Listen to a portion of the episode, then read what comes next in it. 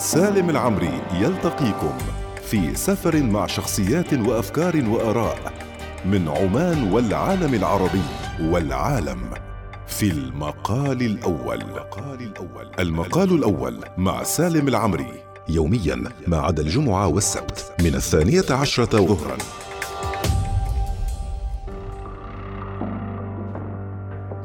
بسم الله الرحمن الرحيم. السلام عليكم ورحمة الله وبركاته. وأهلا وسهلا بكم. مستمعينا الكرام ومتابعينا أيضا عبر اليوتيوب ومستمعينا أيضا عبر البودكاست سواء على أبل آه، بودكاست أو على سبوتيفاي في هذه الحلقة من المقال الأول نستضيف ضيف مميز جدا. آه، تخيل معي أن تكون جزء من مصاعب آه، عملك أن يصل الأمر إلى اختطاف والدك. يعني هذه واحدة من التحديات التي نادرا ما تواجه بني آدم. أيضا عند الحديث عن مراسل حربي ماذا يفعل هذا المراسل الحربي في بلد السلام؟ نستضيف اليوم الأستاذ سمير النمري مراسل الجزيرة في سلطنة عمان. أهلا وسهلا بك. يا هلا فيك أخي سالم وبجميع مستمعي ومحبي إذاعة الوصال في السلطنة وفي جميع الدول العربية. بالتأكيد الحديث معك شيق وفي كثير من التفاصيل راح نتطرق لها. يعني محطات صعبة وحكايات يعني ممكن نألف منها مسلسلات. عند الحديث عن الحرب والسلام بالتأكيد هناك الكثير من المشاهد اللي تستوقف أي بني آدم وتستوقف أيضا الصحفي المختص مثلك. يا هلا فيك. أكيد هذا شيء طبيعي يعني. آه خلني أروح آه لليمن آه يمن آه الحضارة يمن الجمال اليمن السعيد. آه وأنت اليوم تغطي اليمن. هل بعده اليمن هو اليمن السعيد؟ أكيد آه اليمن لن يتغير يعني مهما كانت آه الظروف مهما كانت الكبوات آه آه هذه الدول ذات الحضارة آه لا يمكن أن تمحوها. بعض الأمراض أو السقمات البسيطة هي متجذرة في التاريخ.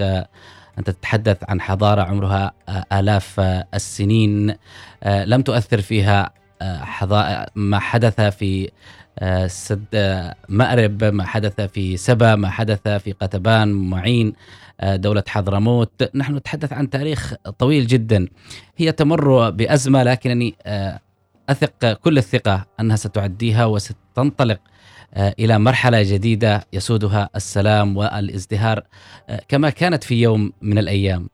بإذن الله. محويت كذا الاسم صح نطقته صح؟ المحويت. المحويت. المحويت هي المدينة والمحافظة اللي عشت فيها ترعرعت فيها وشفت منها الحياة. هي تقريبا بين عدن وبين الحديدة صح؟ آه هي المحويت تقع غرب العاصمة صنعاء. صنعاء. أيوه وشرق الحديدة. الحديدة.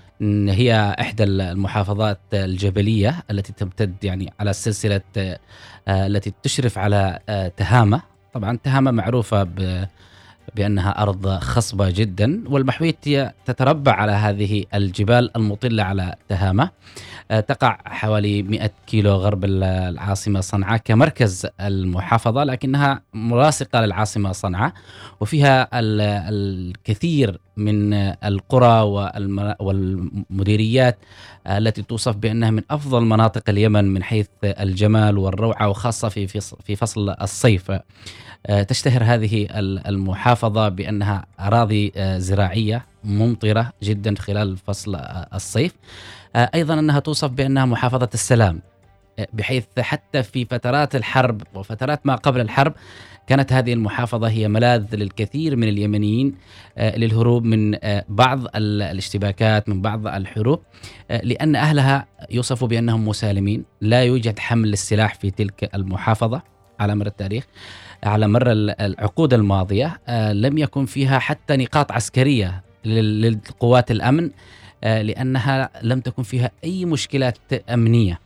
فتخيل أنت تترعرع في هذه المحافظة المسالمة وأيضا هي كانت توصف وخاصة مديريتنا اللي هي مديرية الخبز بأنها الأكثر انضباطا والأكثر تعليما كمنطقة ريفية على مستوى الجمهورية اليمنية.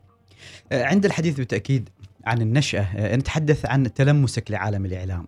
أنت رحت لجامعه الحديده آه، كلية الفنون الجميلة هي اللي فيها قسم الإعلام. رحت لقسم الإعلام مباشرة ولا مريت بالفنون الجميلة؟ دعني أعود معك إلى ال- إلى المحويط قبل الحديدة. آه، في دراستي ال- الابتدائية والإعدادية والثانوية كنت شغوف جدا آه، في الإعلام وبالجوانب الفنية. فأنا أصلا خطاط. كنت آه، أكتب في ال- الخطوط العربية. وأيضا فن الرسم. فكانت لوحات المدرسة أثناء ال- الدراسة آه، معروف إنه أفضل اللوحات التي ستعمل في المدرسة هي ما أنفذها أنا. كذلك أيضا الإذاعة المدرسية. فكنت أقوم بعمل مقابلات مع المعلمين مع اللجان التربوية. هذه ال- الجوانب آه، أثرت علي بشكل كبير جدا. عندما تخرجت من الثانوية ال- العامة لم يكن أمامي سوى كلية الفنون الجميلة. رغم أن كلية الفنون الجميلة في تلك الأيام وأنا أتحدث عام آه، 2001 و2002 و2003 في بدايات الكلية كانت توصف كأنها عار يعني أنت ذاهب إلى كلية الفنون هذا انتحار إيه، انتحار, انتحار. مجتمعي وأنت كنت طالب شاطر جدا وأستطيع أن أدخل أي كليات أخرى يعني, يعني كثير من أقاربي الكثير يعني. من زملائي ذهبوا إلى كليات أخرى كلية سواء كانت كليات عسكرية أو كليات مدنية لكني ذهبت إلى كلية الفنون وكانت تقبل في ذيك الفترة معدل خمسين. أي أنهم يقبلوا أي شخص يتقدم إلى هذه الكلية بدون أي اختبارات لأنه لا أحد يتقدم لها. كان الكثير من ال- الناس الذين أعرفهم وأقاربي حتى عائلتي وأسرتي يشعروا بال- بالحزن وب- وبالذل. يعني كيف هذا الشخص اللي إحنا كنا متأملين فيه أنه يكون يوم من الأيام شيء كبير في المجتمع؟ أن يذهب ويدرس كلية الفنون الجميلة حتى أنهم كانوا يعيروه ال- الوالدة والوالد أنه خلاص الآن ستعطوه عود وسيغني في في الأفراح. لكني كنت مصر إصرار كامل جدا على دراسة هذا ال هذا هذه في هذه الكلية لأنها كنت أعتقد أنها الشغف الذي ينبغي أنه سيلبي كل داخلي في فيها. فدخلت فيها في قسم التربية الفنية اللي هي الفنون التشكيلية في تلك الفترة. لكن بجانب ذلك آه، ما كنت أعرف أن هناك قسم الإذاعة والتلفزيون. فتأثرت بالقسم الثاني أكثر من القسم اللي عندي. فدرست آه، التربية الفنية والفنون التشكيلية وتأثرت وامتهنت الإذاعة والتلفزيون اللي هي قسم السمعية والمرئية في كلية الفنون الجميلة. يعني أنت تخرجت في النهاية بأي من أي قسم؟ الفنون التشكيلية فنون التربية الفنية. تشكيليه بس كنت متأثر بالقسم الآخر. بشكل كبير وأجدت القسم الآخر اللي هو كان يهتم بالجوانب الفنية في الاذاعه والتلفزيون نحن نتحدث عن التصوير عن المونتاج عن ال graphics عن كل السيناريو عن الإخراج. فهذه كلها المواهب. حتى أذكر أنا كان لدينا دكتور من جمهورية العراق الشقيقة ودكتور كاظم مؤنس وكانت زوجته تدرسنا. كانت رئيسة القسم التربية الفنية وهو رئيس قسم الإذاعة السمعية آه، والمرئية ساعدك هذا الموضوع. آه، كان هناك كانت الدكتورة تفخر مم. أنه شوف هذا طالبي يدرس عندي لكنه أجاد القسم الآخر م- أكثر. متفوق متفوق. فكنت أصور وأخرج الأفلام وأنا أدرس في ال- في الجامعة يعني. في قسم الفنون يعني. بالتأكيد يعني أنت جمعت عدة آه، فنون آه، بس النشأة أيضا لها تأثيرها عليك يعني. يمكن ال- الوالد اللغة العربية كانت حاضرة عندكم بشكل كبير في البيت؟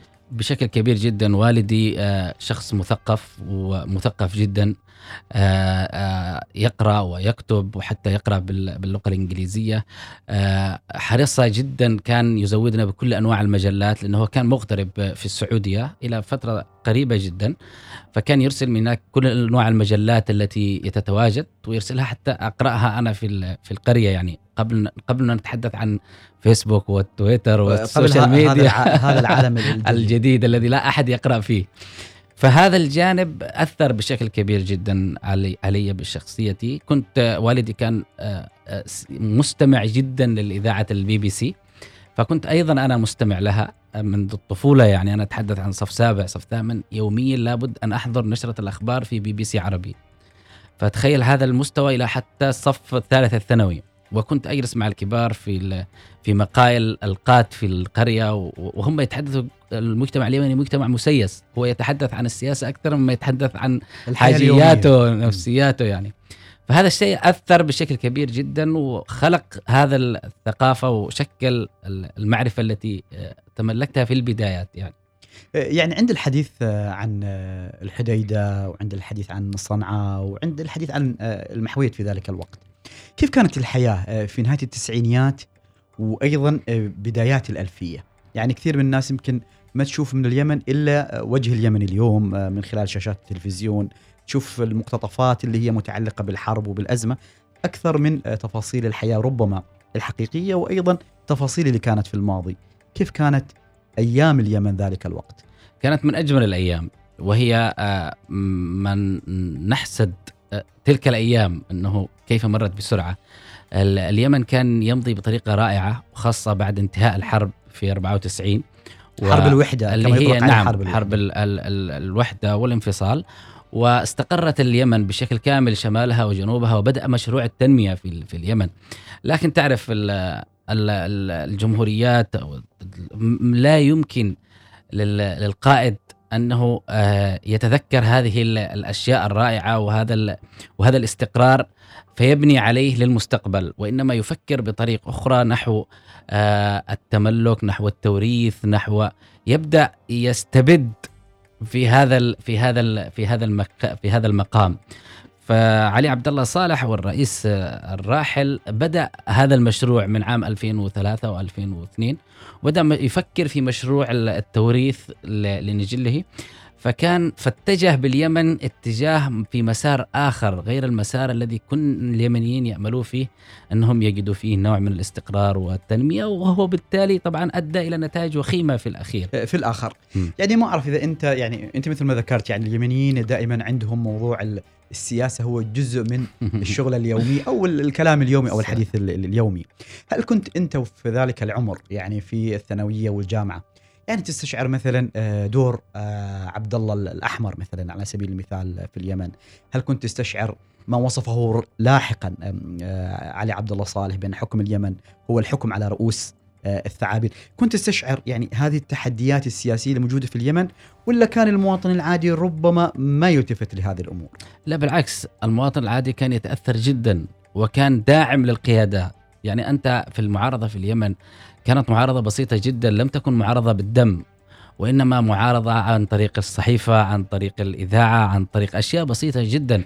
آه، لكن كانت هي عقل العقلية التي تدار بها البلد كانت عقلية خاطئة جدا. وأدت نتائجها لاحقا. أن تفكر بمنظومة قبلية بسيطه وعسكرية بعيدة عن موضوع التنمية، نحن لدينا كانت تجربة إبراهيم الحمدي من قبل وكانت تجربة رائعة استمرت ثلاث سنين لكنها كانت تجربة مليئة بالتنمية، مليئة بالتطور، استطاع أن ينقل اليمن خلال ثلاث سنين حتى 20 سنة للأمام. فالشعب اليمني لم لا ليس تلك الفكرة أنه شعب يرفض أن يحكم أو أن يدار هذا هذه طريقة غير صحيحة أو هذه معلومات غير صحيحة. بالعكس اليمني تواق آه، لأن آه، تحكمه دولة آه، ذات مؤسسات قوية وذات آه، آه، مساواة بين أبناء البلد. هو تواق لمشاريع التنمية لمشاريع الطرقات لمشاريع الكهرباء لكنه لم يجد حتى اليوم آه، تلك الحكومة أو تلك الدولة أو تلك القيادات التي تستطيع أن تستنهض هذا الشعب القوي، نحن نتحدث عن ملايين اليمنيين من الخبرات. آه، معظمها الآن آه، متطايرة في أنحاء العالم. مهاجر وهذه وهذه مهاجر. مشكلة كبيرة جدا. عند الحديث بالتأكيد آه، عنك أنت يعني كشاب يمني في ذلك الوقت يتلمس ال- الطريق. هل كان يوم من الأيام يعني يتصور يعني والدك أنه مهنتك أو عملك قد تسبب آه، قد تساهم أو قد تساعد إما في اختطافه أو في تسليط الضوء على اختطافه. نسمع الإجابة بعد الفاصل في الجزء الثاني من الحوار مع الأستاذ سمير آه، النمري مراسل الجزيرة في سلطنة عمان وعنوان هذه الحلقة مراسل حربي في بلد السلام. نذهب إلى الفاصل. المقال الأول مع سالم العمري.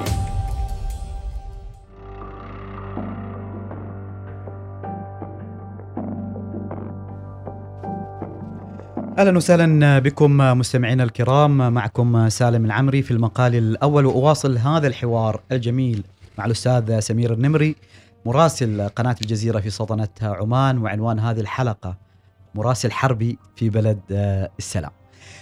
يمكن الحديث بالتأكيد عن سيرتك وتخرجك لاحقا من الكلية بشهاده فنون أو تربية وأيضا شغفك بالإعلام. البدايات في عالم الإعلام آه، وين كانت البداية؟ رحت المؤسسه يعني محلية قبل ولا آه، في ال- في كان خارجيا؟ في البدء أسست أنا وزميلي آه، ياسر الظاهري مركز سميناه مركز فن المبدعين. هذا ال- المركز آه، هو عبارة عن محل صغير كان أثناء الدراسة لكن كان قوي بحجم عمله بتقنياته اللي اشتغلنا عليها.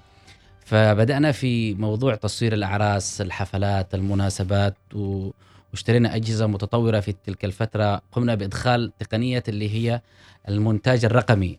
كان قبل هذه المرحلة كان المونتاج كله عبر الأفلام. ففي تلك المرحلة أدخلنا الفيديو المونتاج الرقمي عبر تطبيقات معينة اشتريناها وبدأنا ننتج عن طريقها. أيضا كان لدينا ميكسر الفيديو ميكسر الصوت ونبث مباشرة داخل الحفلات. فهذا الشيء وأيضا إنتاج أفلام وثائقية.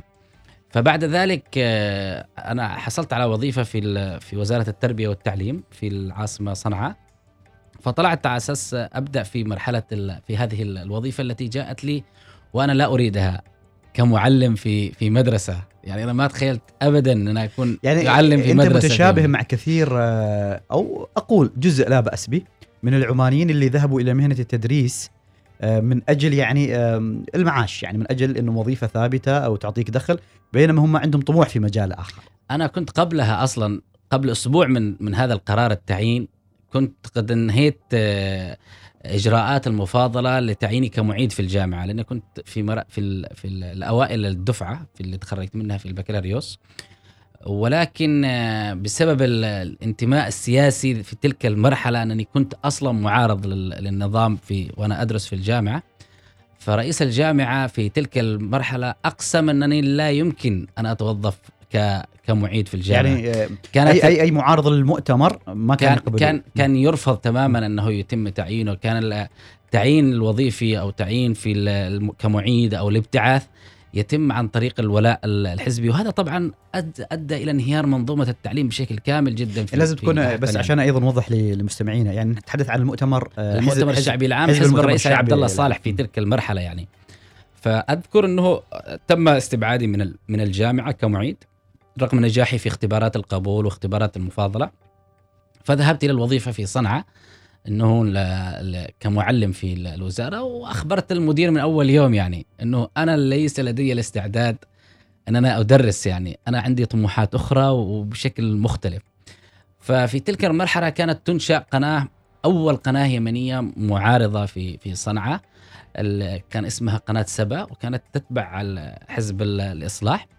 فذهبت إلى الإدارة يعني في الإدارة فقالوا لي خلاص جيب ال CV ال CV البسيط. بسيط وخلاص خلوه بجانب عشرات أو مئات ال- المتقدمين للتوظيف في في تلك القناة في مرحلة التأسيس. ففي يوم ما مات الشيخ عبد الله بن حسين الأحمر الله يرحمه رئيس مجلس النو... كان النواب رئيس مجلس النواب ورئيس حزب. الإصلاح أيضا في تلك المرحلة وأيضا شيخ شيوخ قبائل آه، نعم. يعني حاشد, حاشد، هو الزعيم آه، كان إيه. القبلي الأول داخل إيه. اليمن فأنا اتصلت بالقناة أنني أريد أشارك معكم في التوثيق يعني أصور. فهم نظروا نظرة كذا يقول لك هذا مصور بسيط يعني. فقالوا إحنا لدينا مصورين من التلفزيون جبناهم وتعاقدنا معهم لكن فيهم كاميرا صغير فوتوغرافية. تعال خذها وصور أنت في الكاميرا الصغيرة الفوتوغرافية بحجم اليد. فجيت أخذتها فصورت. اليوم الثاني بعد خروج الصلاه الجنازة على الشيخ عبد الله بن حسين الأحمر من قبل الرئيس علي عبد الله صالح بقية أفراد ال- القيادات الدولة. فمدير القناة يسأل آه، من صور الرئيس داخل المسجد؟ حق الرئاسة يعني. فكلهم قالوا ما أحد استطاع لأن الأمن لم يسمح بدخول إلا المصور حق الرئيس ومصور وكالة الأنباء. فأنا في نهاية الحافلة قلت أنا دخلت. قالوا لا ما أحد دخل مستحيل أصلا سمحوا لأحد. قلت لا أنا دخلت. يقول لي مدير القناة تعال جيب ال- الكاميرا. شافها قال إلا دخل. كيف دخلت؟ قلت دخلت مع الرئيس. فاتصل بي في العصر يقول لي أريد جواز سفرك اليوم وتجهز نفسك بعد يومين تذهب إلى قناة الجزيرة للتدرب. هذا كان في بداية 2008 وأنا لا مش موظف معهم ابدا. ولا يعرفوني ولا أعرفهم يعني كمعرفة خاصة أو شيء. ولكن ذاك الموقف آه، جعل مدير القناة يتخذ هذا القرار إنه يذهب إلى التدرب. فذهبت إلى الجزيرة شهر كامل في في التصوير في الدورة وعدت العمل في القناة حتى 2010 يعني خلال سنتين اشتغلت معهم. في 2010 انتقلت إلى ال- إلى قناة الجزيرة يعني للعمل فيها. آه، كمراسل و- كمصور ومونيتير. آه، في في في, في في اليمن. مكتب الجزيرة في صنعاء. آه، في في صنعاء. مم. طبعا آه، سنة ثم أتت الأحداث. 2011 2011 السنة اللي آه، قلبت الموازين في العالم آه، العربي. آه، وين كنت بالضبط لما بدأت الأحداث تحديدا في اليمن؟ من أول يوم أنا كنت في قلب الأحداث وكنت يوميا في أي مظاهرة يقوم بها الشباب في الجامعة أنا أول شخص. وتعرضت للضرب في عدة مرات من قبل قوات الأمن من قوة من وأيضا من قبل أنصار علي عبد الله صالح في تلك ال- المرحلة.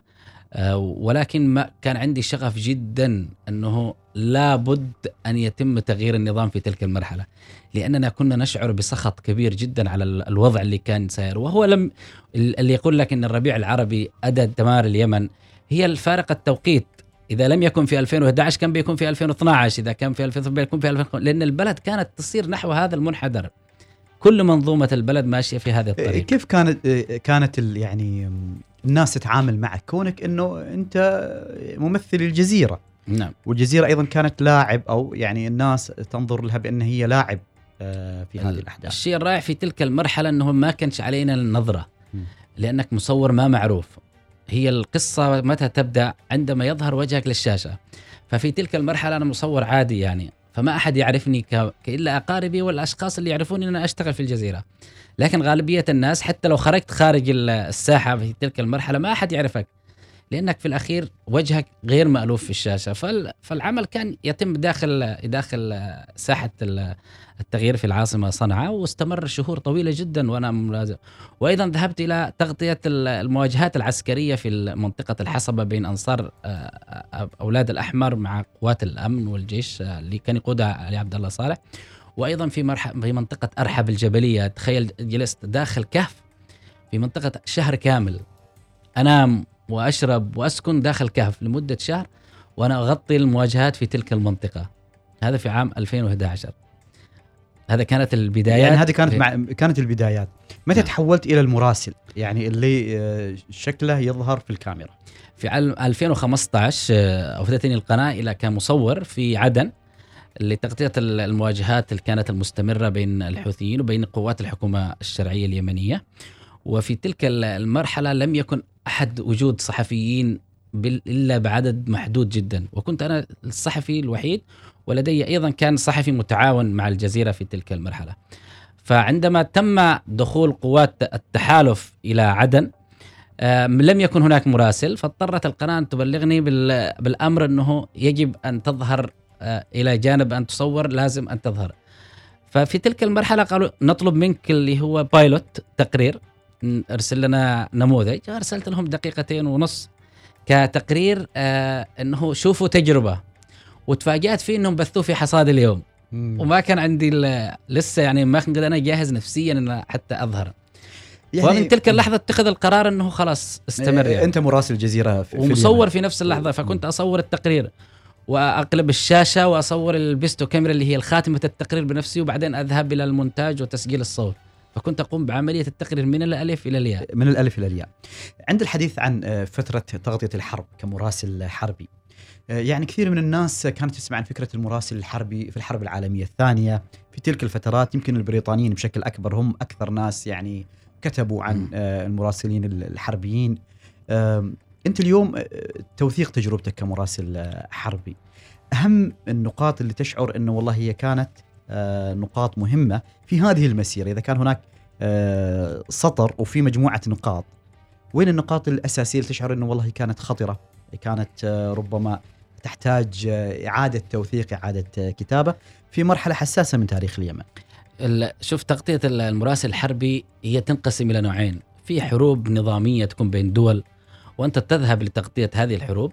وتذهب مع الجنود أحيانا. بالطبع لكن هذه آه، قد تكون أهدى أو أقل خطورة من الحروب الأهلية. الحروب الأهلية يحصل فيها نوع من التوحش بين بين الفصائل. ويكون الصحفي فيها هو العدو الأول. للكل. لل- للأطراف. يعني أنت هذا الطرف يريد أن يستهدف الصحفيين في الطرف الآخر والطرف الآخر في فكنا في حرب اليمنية في في مناطق سيطرة الحكومة الشرعية والتحالف. والحوثيين هم الطرف الآخر. الحوثيين دائما كانت حتى زعيم الجماعة يقول أن الصحفيين هم أخطر الناس الذي ينبغي أن يواجهوا قبل ال- الجنود الباقين. لأنهم يعتمدوا على الحرب الإعلامية أكثر منها حرب ميدانية. فأنت تغطي في تلك الجبهات وتلك المناطق وأنت في تيقن يعني يقينا تاما أنك هدف قبل الجندي أو قبل المقاتل الآخر. فكانت كانت تحدي كبير جدا. يعني مررت بتجارب سيئة جدا. أذكر أنه عشرات القذائف سقطت بجانبي أثناء ال- ال- التغطية. ازيز ال- الرصاص القناصة كان بشكل كبير جدا أسمعه أثناء لكن كان يتوجب علينا أنه نكون في تلك المرحلة وفي تلك المناطق وفي تلك المواقع من أجل أن تنقل الحقيقة حتى ما يحصل فيها نوع من اللبس في في الجانب وأيضا لتوثيقها أيضا للأجيال القادمة.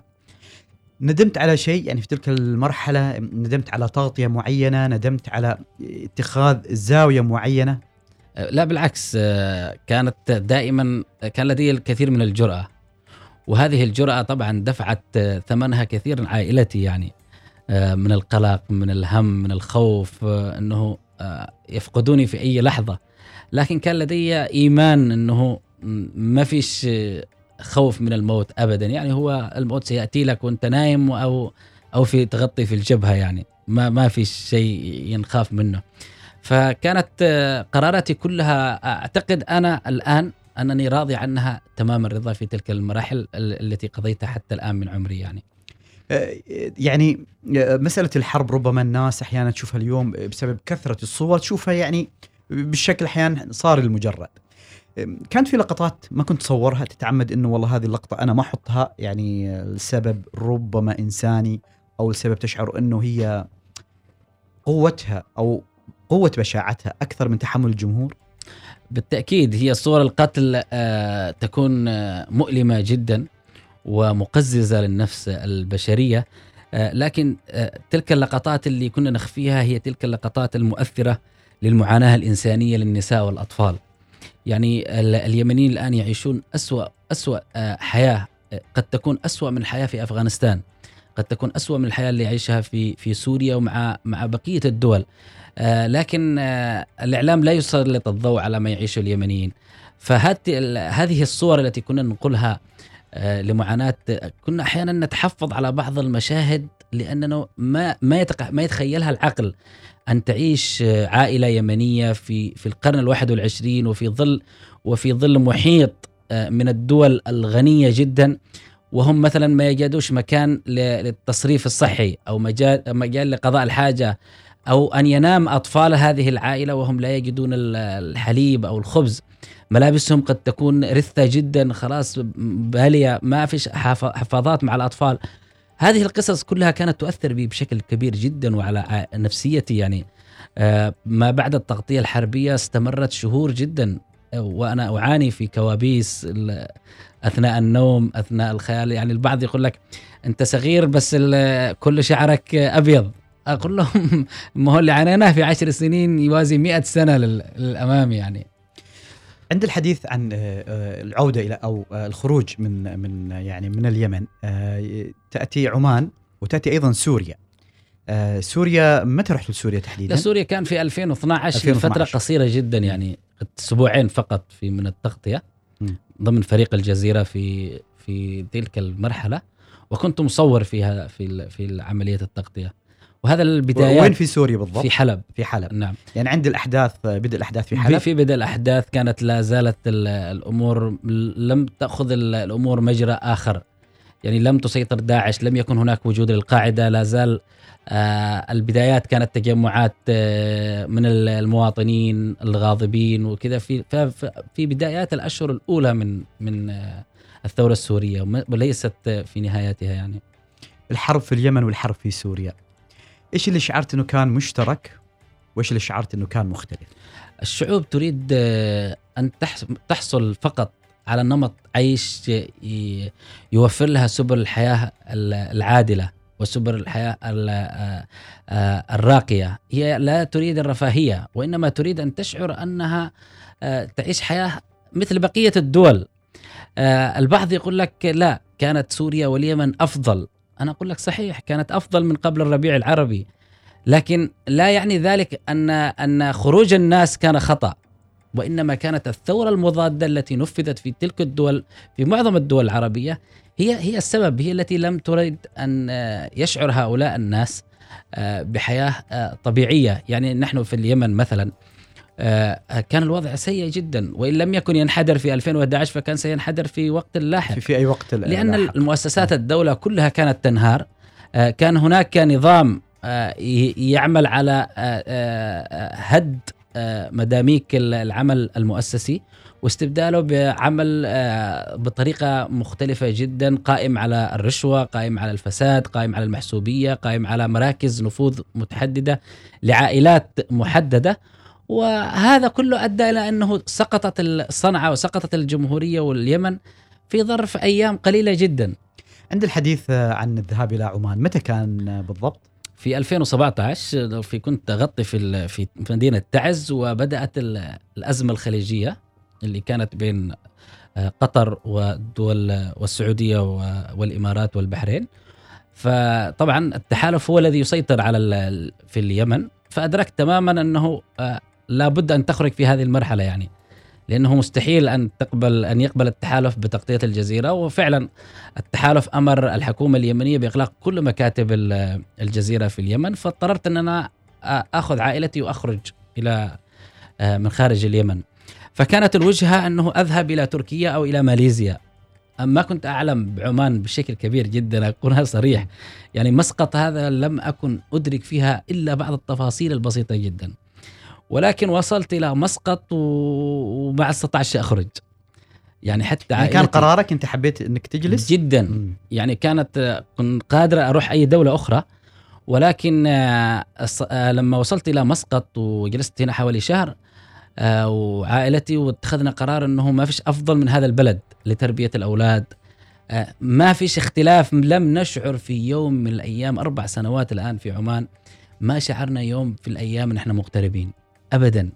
نحن نشعر أن إحنا بين أهالينا بين عائلاتنا بين أسرنا. المحيط اللي نتحدث فيه بشكل يومي محيط كله إيجابي محيط كله دافع. الناس من حولك يشعروا أنك واحد منهم.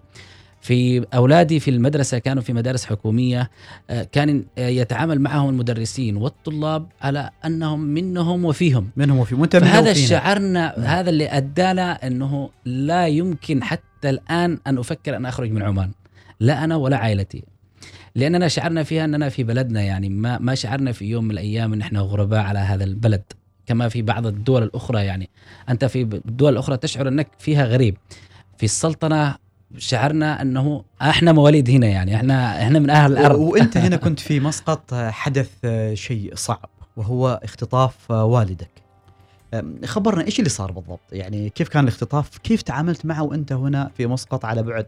آلاف الكيلومترات. نعم. ال- الوالد كان في يقيم في المسجد في مسجد القرية ويقيم على هذا المسجد في نظافة المسجد في فتح المسجد في الأذان. ففي يوم من الأيام آه، في الليل ما أدري من اللي جاء ومسح شعار آه، آه، الحوثيين داخل المسجد. طبعا الحوثيين قاموا بوضع شعاراتهم داخل كل المساجد في اليمن في المناطق التي يسيطرون عليها.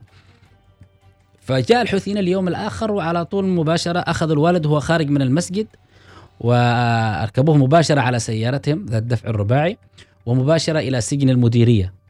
آه، إنه أنت الإمام المسجد لابد أن تحضر من قام بمسحهم. فهو كان يخبرهم إنه أنا ما ليش علاقة يعني في الموضوع. ناس جاءوا له في الليل أنا فقط متطوع لل- للمسجد يعني. فكانوا مصرين في تلك المرحلة وكان حاجة صادمة لنا. الوالد كان عمره حوالي 63 سنة ودعوه في سجن سيء جدا سيء النظافة. ففي تلك المرحلة أنا طلبت التدخل حتى من ال- الإخوة هنا في السلطات العمانية وقاموا مشكورين يعني بالتواصل مع مع جماعة الحوثي وتلك الفترة وبعدين ذلك ادخلته إلى إلى مسقط يعني. هل هل شعرت إنه ربما يكون آه، يعني اختطافة له علاقة فيك شخصيا بمجال عملك السابق أو بمجال عملك حتى لاحقا يعني كمراسل الجزيرة. في في الواقعة لم يكن له علاقة في هذا الموضوع لأنه تصرف آه، من قبل أفراد في الميليشيات آه، لا تعرف في هذا الجوانب مطلقا يعني. هم لا يعرفون من من هو هذا الشخص وإنما تصرفات آه، فردية. لكن بصفة عامة أنا لا أستطيع العودة إلى اليمن. في هذه الظروف مطلقا يعني. سواء كانت في مناطق الحكومة الشرعية، سواء كانت في مناطق السيطره عليها المجلس الانتقالي المدعوم من الإمارات، سواء كان في مناطق سيطرة الحوثي. لأن هذه ال- الجماعات كلها الآن أصبحت آه، لديها أجندة ومشروعات خارجية وأنا أنتقدها بشكل يومي. ولا أستطيع أن أقف في أي صف واحد منها لأن لها جميعا مشاريع مشبوهة ولم تعد آه، مشاريع آه، تخدم ال- ال- اليمنيين في هذه المرحلة. نذهب إلى فاصل آه، قصير ثم نعود إلى هذا الحوار في الجزء الأخير مع الأستاذ سمير النمري مراسل آه، الجزيرة في سلطنة عمان وماذا يفعل المراسل الحربي في بلد السلام. بعد الفاصل. المقال الأول مع سالم العمري.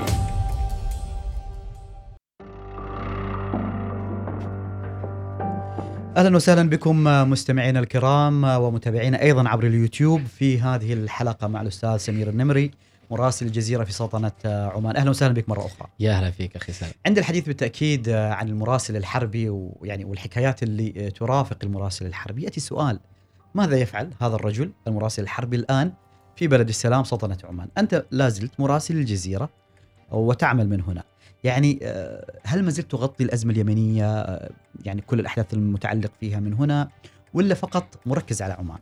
حاليا أنا أتبع مكتب سلطنة عمان ولم أعد أعمل يعني في في الشأن اليمني مطلقا إلا ما يخص الجوانب التي آه، تقوم بها السلطنة والأدوار التي تقوم بها السلطنة في مجال آه، التقرير ب- بين وجهات النظر اليمنيين والدور الدبلوماسي الذي تلعبه السلطنة آه، من خلال آه، جمع الأطراف آه، اليمنية وأطراف أيضا التحالف مع المبعوثين الأمريكي وكذلك مبعوث الأمم المتحدة. أما ما يخص الجانب تغطية الجانب اليمني لم يعد لي فيه لكن أغطيه من خلال وجهات نظري في مواقع التواصل الاجتماعي الأخير هذا بلدك يعني انت لا عندك تستطيع. حضور عندك حضور جدا عالي على تويتر وعندك أيضا حضور فيما يتعلق أيضا بمتابعات ملف جدا مهم آه، كورونا يعني. في السلطنة دائما. تحضر المؤتمر الصحفي وتسأل أيضا أسئلة جدا جميلة وجدا آه، جريئة وهذا جدا جميل يفيدنا كمستمعين هنا في السلطنة. آه، يمكن من خلال الحديث تكلمنا بشكل غير مباشر عن الصحافة والعمل الصحفي وصحافه الموبايل آه، وأيضا الصحفي الشامل. الصحفي الشامل آه، مفهوم آه، ربما يعني العشرين سنة الأخيرة هو سائد وعلى فكرة أيضا تحية لكل زملائي هنا في الوصال نحن يمكن في الوصال ما نقبل أي حد يشتغل معنا الآن إلا يجيد على الأقل أربع يعني أشياء أو أربع مهام. مختلفة من مجال العمل الصحفي يعني عندنا زميلنا محمد العلوي صديقك نوجه له. كل التحية محمد يسوي على الأقل ثمانية أشياء ويمكن ما ما هذا وقت للحديث عنها لكن آه، في ذلك الوقت يعني في بدايات الألفين إنه يكون الواحد صحفي شامل لسه جديدة. صحيح. من وين جبتها سمير؟ آه، هي البدايات. أنا بدأت مصور بعد و monteur وكان عندي أيضا آه، قبل هوايات وأيضا احترفت بعد ذلك ال- اللي هي م- منظومة ال graphics من حيث التصميم من حيث ال- الرسومات وما إلى ذلك. هذه كلها آه، شكلت منظومة واحدة بعد أن انتقلت إلى مراسل. فأصبحت أكتب السيناريو أكتب ال- النص التقرير ال- الإخباري. ولدي ال- ال- الاحترافية الكاملة كنت مصور أول في الجزيرة ومونيتير. فأصور التقرير وبعد ذلك أقوم بعملية المونتاج وعملية الإرسال. فتمت أصبحت التوليفة كاملة أقوم بها. وهذا الشيء طبعا البعض ينتقده بشكل كبير. يعني أنت الآن مدحته بشكل رائع أنه الصحفي الشامل لكن البعض يتخوف يقول لك أنت ستقضي على عدد كبير من الوظائف. بس هذه طبيعة الحياة يعني هي طبيعة آه، الحياة اليوم إنه في كثير وظائف تندمج. وتنخلق وظائف آه، أخرى. يعني صحافة الموبايل أيضا آه، كثير من الناس تمارسها باحترافية وكثير من الناس أيضا تمارسها حتى بشكل بشكل بشكل يومي. لكن أنت مراسل لقناة كبيرة معروفة. إلى أي مدى فعلا تستخدم الموبايل؟ أنا صرت أستخدمه بشكل كامل يعني في في خاصة هنا في السلطنة مع ال- التطور المتسارع لأجهزة ال- الهاتف خلال السنتين الأخيرتين. فأنا أقوم الآن بإنتاج التقرير كامل. أصور التقرير أسوي له عملية المونتاج عملية الإرسال إلى القناة آه، البث المباشر للقناة كله عبر عبر جهاز الموبايل. يعني أستطيع أقول لك أنا الآن 100% من عملي في به بال- بالموبايل اللي موجود معي. وهذا الشيء رائع جدا إنه أنت تستطيع الآن القناة آه، تبعثك إلى أي مكان في العالم. هي لا تريد آه، أن تخاطر مثلا بعدد كبير. آه، أنت أيضا لا يمكن أن تبقى أسير للمصور أو ال monteur مع أني كنت يوم من الأيام مصور و monteur. لكن المراسل لا يبقى أسير لهذا لهذه الناحية. أصيب ال- المصور أو المونيتير بمرض أو كان غير قادر على العمل في ظرف معين. فأنت لا يمكن أن تبقى عاجز. أنت لديك القدرة على هذا على هذا التفاعل. الشيء الآخر هناك تطبيقات لا محدوده الآن وفيها آه، احترافية أكبر. يعني أحيانا الآن لدينا كاميرا هنا كاميرا احترافية جدا. لكن عندما أصور بالموبايل اللي معي وأقيسه بالكاميرا اللي موجودة واشتريناها حوالي ب 3000 ريال عماني آه، أشوف الموبايل أفضل منها بالجودة وأفضل منها في الألوان. وهذا دليل على ان اجهزه الموبايل اليوم لم تعد تلك اللي كنا نستخدمها قبل عشر سنوات أو 15 سنة لمجرد الاتصال فقط. نمط حياتنا اليومي يمكن 90% من وقتنا اليومي ما عاد نقضيه في مع عائلاتنا وإنما مع التليفون. لأنك طول اليوم أنت داخله. أنت في تويتر أنت في الفيسبوك.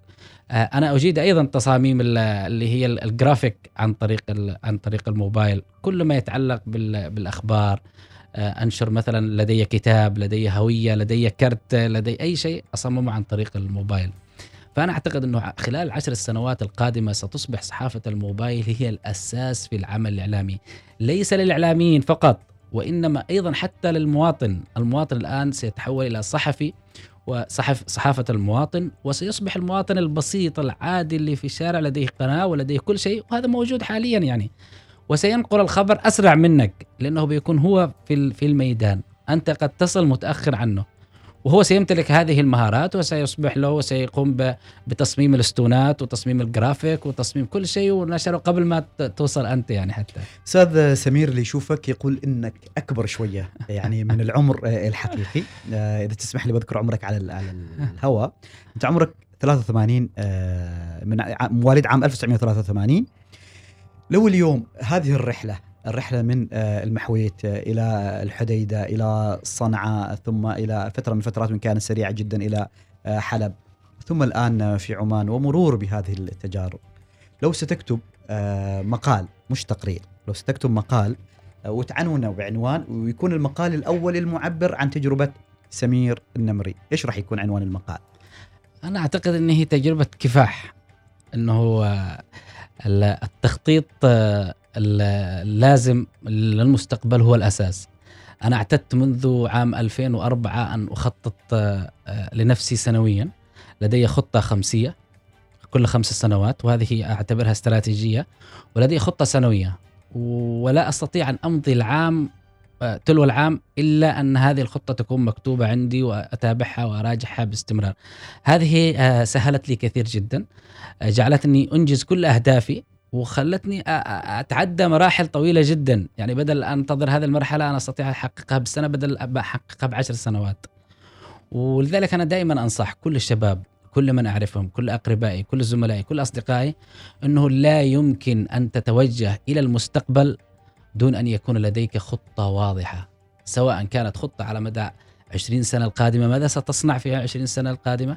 ولديك أيضا خطة سنوية ماذا ستنجز هذا العام؟ آه، لو اليوم بتقابل أحد أصدقائك آه، من آه، المحافظة والمدينه اللي أنت كنت فيها في في اليمن إيش الكلمات اللي راح ترسلها له أو تقولها له؟ والله كلمات كثيرة جدا يعني وبصراحة ما أنجزته خلال السنوات ال- الماضية أشعر فيه دائما بفخر كبير يعني جدا أنه أن تصل آه، من قرية بسيطة وقرية نائية في في الريف إلى أن تصبح واحد من ال- المؤثرين آه، في في اليمن وفي المنطقة كامل. فأنا أعتقد أنه شيء رائع يعني أنه أنجزنا الكثير يعني من ما كنا نحلم به يعني. تحية لك. آه، أنا سعيد اليوم أنه يعني التقينا تكلمنا معك بالتأكيد. عندك الكثير من الحكايات. إن شاء الله نلتقي أيضا في وقت إن شاء الله. آه، آخر. شكرا لك أستاذ سمير. يا هلا فيك أخي سالم والشكر لك والشكر لكل المستمعين الأعزاء في- والمشاهدين أيضا آه، في الوصال.